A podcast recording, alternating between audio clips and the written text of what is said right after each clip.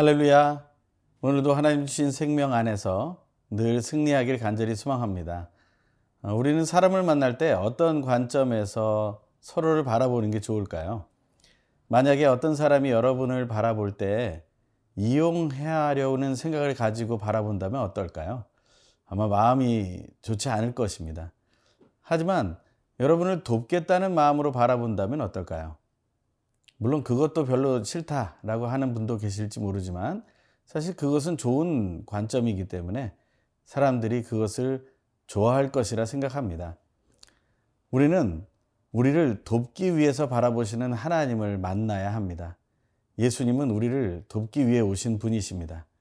우리를 이용하고 우리의 약점을 부각시켜서 우리를 쓰러뜨리려 오시는 분이 아니다라는 사실입니다. 오늘 그 사랑의 예수님을 만나게 되길 간절히 소망합니다. 오늘 나에게 주시는 하나님의 말씀을 함께 듣겠습니다. 마태복음 9장 1절에서 13절입니다.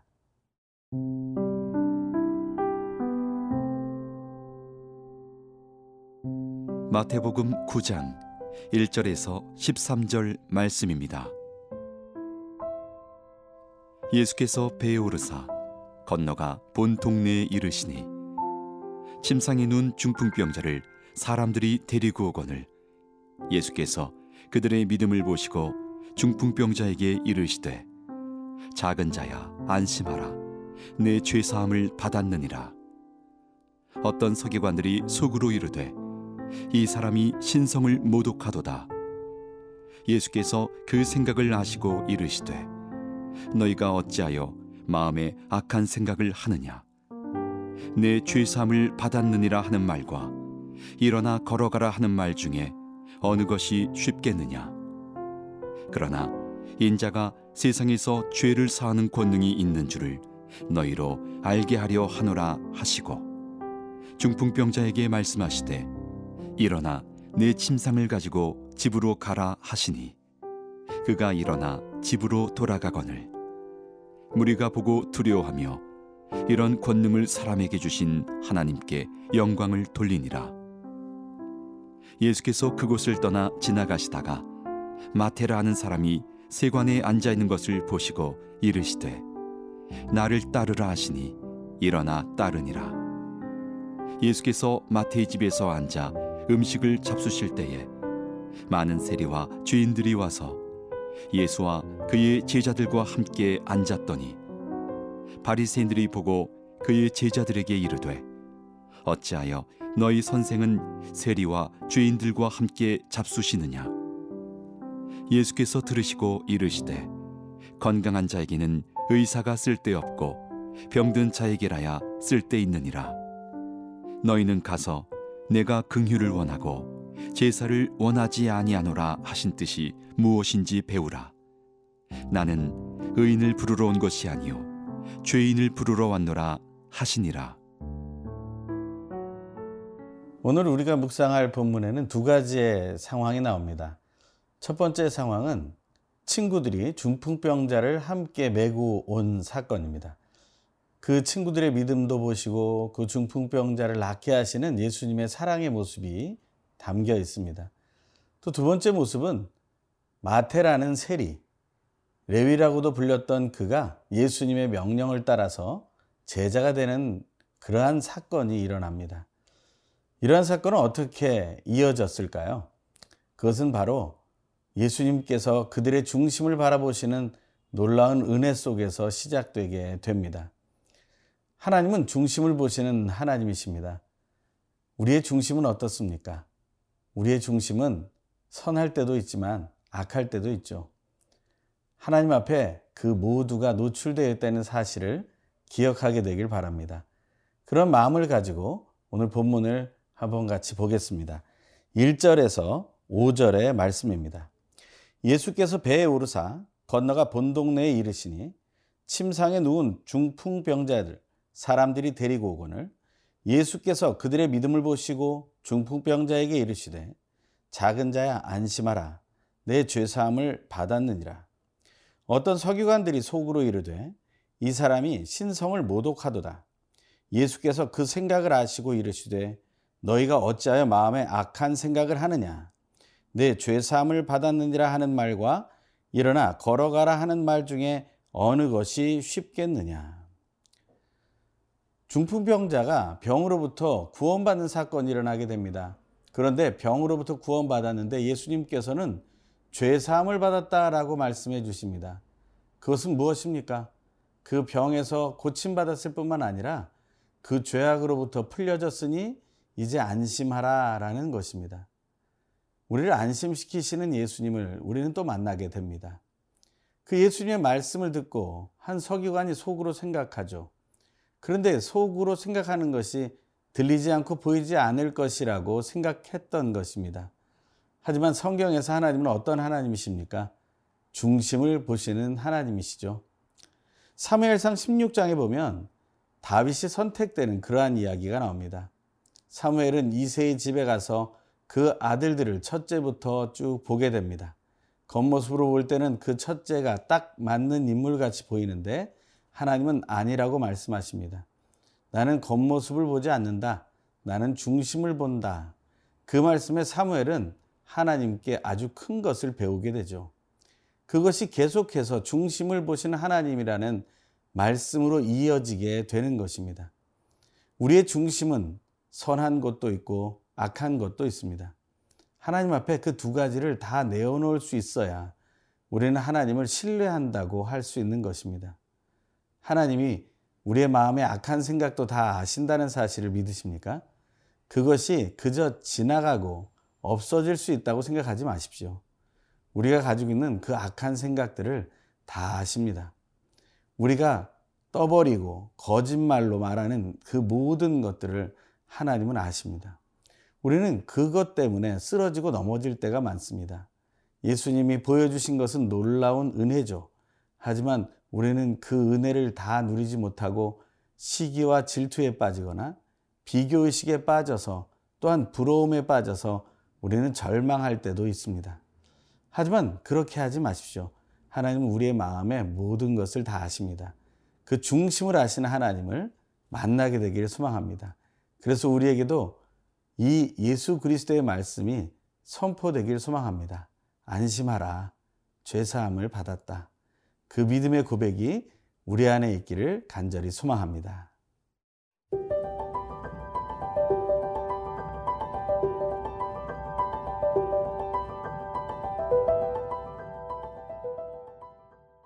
하나님께서는 우리의 악한 마음을 보시지만 또한 우리 중심에 있는 믿음도 보십니다. 그 믿음은 무엇입니까? 하나님이 우리에게 주신 선물이죠. 바로 의심 없는 믿음입니다. 그 의심 없는 믿음이 우리 안에 있음을 보십니다. 그 의심 없는 믿음은 우리의 양심과 함께 움직여서 갈망을 하게 되죠. 우리가 악한 행동을 하지 않기를 소망하는 마음을 주신다는 것입니다. 우리는 인생 속에서 우리가 하고 있는 일 가운데 악한 일과 동조할 때가 있습니다. 또한 그것에 매여서 벗어나지 못하고 계속해서 휘둘릴 경우도 있습니다. 하지만 하나님께서는 우리를 불러주십니다. 그 악한 자리에서 그 죄인의 자리에서 돌아서라고 말씀하신다는 것입니다. 그 사건이 오늘 일어나고 있습니다. 9절에서 11절의 말씀입니다. 예수께서 그곳을 떠나 지나가시다가 마테라 하는 사람이 세관에 앉아 있는 것을 보시고 이르시되 나를 따르라 하시니 일어나 따르니라. 예수께서 마태의 집에서 앉아 음식을 잡수실 때 많은 세리와 죄인들이 와서 예수와 그의 제자들과 함께 앉았더니 바리새인들이 보고 그의 제자들에게 이르되 어찌하여 너희 선생은 세리와 죄인들과 함께 잡수시느냐 지금 예수님께서는 세관에 앉아 있던 세리 마태를 부르십니다. 세리 마태는 어떠한 마음이었을까요? 그냥 뭔가에 홀린 것처럼 예수님이 나를 따르라 하시니 그렇게 따랐을까요? 그렇지 않습니다. 마태는 너무나 놀랍게도 모든 생각을 가지고 있습니다. 이성이 살아있고, 감정이 살아있고, 의지가 살아있어요. 하나의 인격체였습니다. 그는 세관에서 자기의 업무를 보는 중이었습니다. 그가 해야 할 일은 세리의 일을 하는 것입니다. 세금을 걷는 일을 하고 있었어요. 그런데 왜 마태는 예수님이 나를 따르라 하실 때 따르게 되었을까요? 마태는 도대체 그 속에 무슨 생각을 했던 것일까요? 사실 마태는 그 속에 자기가 하고 있는 일에 대한 회의와 갈등이 있었을 것입니다. 그것 때문에 예수님께서 따르라 하시는 그 말씀을 기회로 붙잡고 따라가게 된 것이죠. 우리는 그것을 믿는다는 것입니다. 오늘도 악한 행실 속에 힘들어하는 우리들을 향해 예수님은 나를 따르라 말씀하십니다. 우리는 그 말씀에 따라서 일어서게 되기를 간절히 소망합니다. 뭔가에 홀린 듯이 일어나는 것이 아니라 진짜 여러분의 이성과 감정과 의지를 사용해서 행동으로 옮겨 오십시오. 그럴 때 마태가 누렸던 그 세리의 자리에서 일어서 예수님의 제자가 되었던 그 놀라운 기쁨을 맛볼 수 있게 될 것입니다. 그런데 마태는 지금 그 자리가 바뀌었겠지만 그들의 친구들은 하나도 바뀌지 않았습니다. 그들이 집에 초청되어 왔다는 것은 마태와 친했다는 것이죠. 그런데 주변 사람들이 보고 예수님이 그 제자들과 함께 세리와 죄인들과 함께 식탁에 앉았다 라고 또 흠을 잡고 있는 것입니다. 그것을 생각할 때 우리는 어떤 생각을 하게 됩니까? 우리 중심을 다해서 아무리 하나님을 따라가고 예수님을 따라가고자 한다 할지라도 우리 주변의 사람들이 바뀌지 않으면 우리는 그런 흠을 잡힐 수 있다는 것이죠. 하지만 흠을 잡히는 것을 전혀 신경 쓰지 않기를 바랍니다. 내가 바뀌었어도 우리의 가족이나 우리의 친구들은 바뀌지 않을 수 있어요. 하지만 그들과 함께 예수님께 나아가는 것이 더욱 중요한 것입니다. 왜 그렇습니까? 우리가 처음에 나눴던 이야기가 무엇입니까?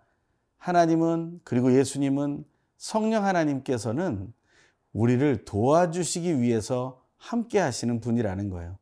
우리를 흠잡고 우리를 흔들어 놓기 위해서 함께 하시는 분이 아니시다라는 것입니다. 세리와 죄인들이 마태의 친구들일 수밖에 없습니다. 마태는 일어서서 예수의 제자로 서게 되었지만 그 친구들은 아직 구원과 거리가 먼 자리에 있지 않습니까? 하지만 예수님을 초청하고 그들과 함께 만나십시오. 그러면 놀라운 일이 일어납니다. 그들에게 핀잔을 주는 사람들에게 이렇게 말씀하시죠. 11절부터 12절 다시 한번 읽겠습니다. 바리새인들이 보고 그의 제자들에게 이르되 어찌하여 너희 선생은 세리와 죄인들과 함께 잡수시느냐 예수께서 들으시고 이르시되 건강한 자에게는 의사가 쓸데없고 병든 자에게라야 쓸데 있느니라 누가 필요하냐라는 것이죠. 나는 도우러 왔는데 누가 내 도움이 필요하냐라는 것입니다. 의사로 오셨다면 병든 자가 필요한 것입니다. 양이 길을 잃어버렸다면 그 참 목자가 필요한 것입니다. 자녀가 그 부모를 잃어버렸다면 진정한 부모가 필요한 것이죠. 그것을 바로 예수님께서 행하시겠다는 것입니다. 우리는 그런 예수님을 만나기를 소망합니다. 그 예수님을 붙들고 힘을 얻게 되길 바랍니다. 우리가 다시 일어설 수 있도록 하나님께서는 우리를 불러주십니다. 그것이 오늘 저와 여러분에게 일어날 사건임을 믿습니다.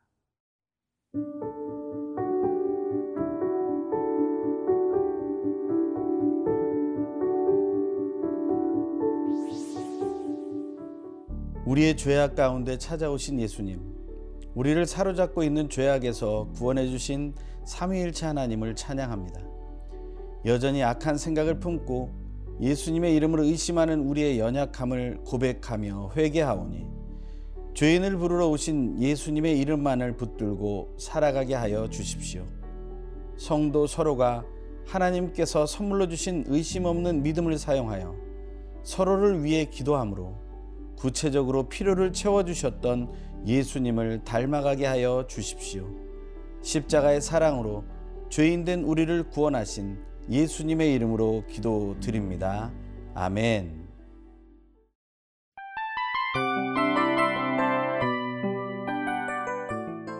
이 프로그램은 청취자 여러분의 소중한 후원으로 제작됩니다.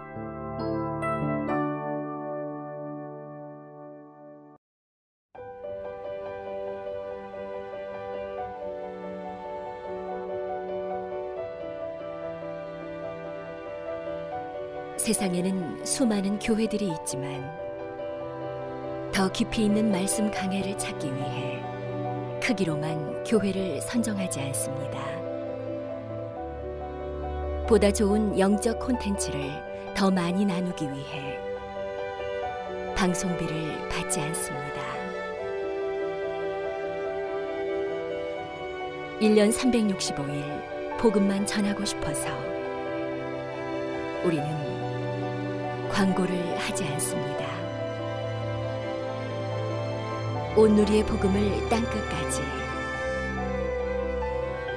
CGN TV와 함께 땅끝 선교사가 되주세요.